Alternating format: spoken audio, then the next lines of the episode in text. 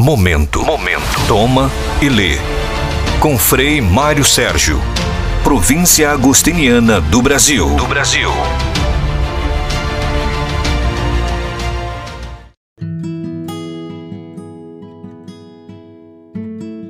Olá, bem-vindos. Você está no projeto podcast Toma e Lê, onde durante todo esse mês de agosto, diariamente, teremos nossos podcasts sobre Santo Agostinho e o seu pensamento. Hoje falamos do desejo de felicidade que habita em cada um de nós. O desejo de felicidade é o mais universalmente presente, de modo que não exista ninguém que não queira ser feliz. Santo Agostinho e toda a tradição filosófica, literária antes dele discutiram muito sobre esse tema. Todos são unânimes em definir o homem como um ser que deseja ser feliz, mas todos divergem quando se trata de definir o objeto da felicidade. Convergimos no desejo pela felicidade, dizem eles, divergimos nos caminhos que devemos tomar para realizá-la. Se diz que o glutão que se empanturra de comida e de bebida e o asceta mais rigoroso se unem e se tocam no desejo comum pela felicidade. O desejo de felicidade nasce em nós porque somos criaturas, ensina Santo Agostinho.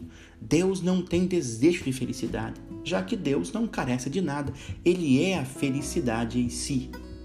Já as criaturas, nascidas do nada, são incompletas e, comparando-as com o Criador, muitíssimo imperfeitas. Nosso desejo de felicidade revela e desnuda nossa alma inquieta e insaciável. A felicidade e sua busca mostram nossa dependência. Não descansamos enquanto não encontramos. A própria história de Agostinho nada mais foi do que essa busca pela felicidade.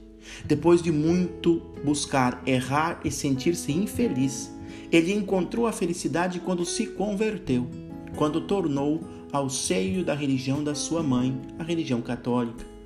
Entendeu que deveria oferecer aos homens um caminho, umas pistas que lhes orientassem no tortuoso caminho em busca da felicidade.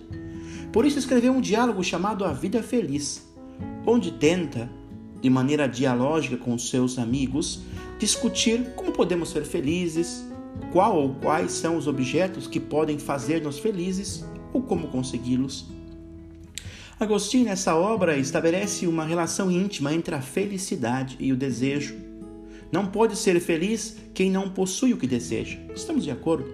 Mas também não é feliz quem tem tudo o que deseja. Mas, se é assim, se pergunta a ele: quem pode ser feliz? É feliz quem possui o objeto justo que deve possuir e o objeto verdadeiro, e que não pode ser tirado das nossas mãos pelos golpes da fortuna.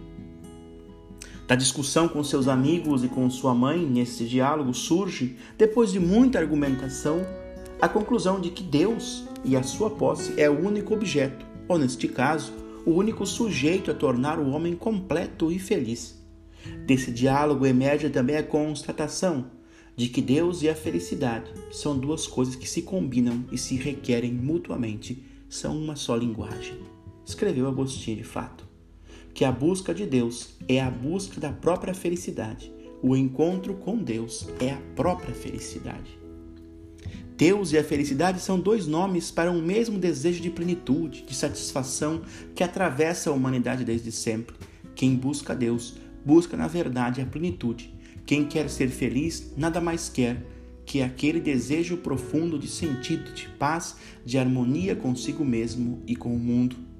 Quando buscamos a felicidade, mesmo que conscientemente estejamos buscando outra coisa, como por exemplo amor, dinheiro, melhor situação financeira, etc., estamos inconscientemente buscando a Deus, pois queremos uma plenitude, uma satisfação total que somente Ele pode oferecer-nos.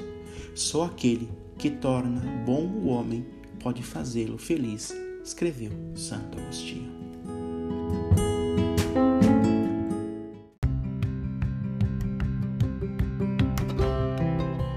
Acabou de escutar esse podcast que faz parte do nosso projeto Toma e Lê sobre a espiritualidade agostiniana. Quero dizer-lhes que durante 30 dias serão 30 podcasts diários sobre temas agostinianos e depois também tem, terão, teremos mais conteúdos. Fique conosco, fique comigo e também se você é jovem, tem um convite para você. Venha fazer parte da família agostiniana, venha ser um jovem de coração inquieto. Nos procure através das nossas redes sociais, o nosso contato.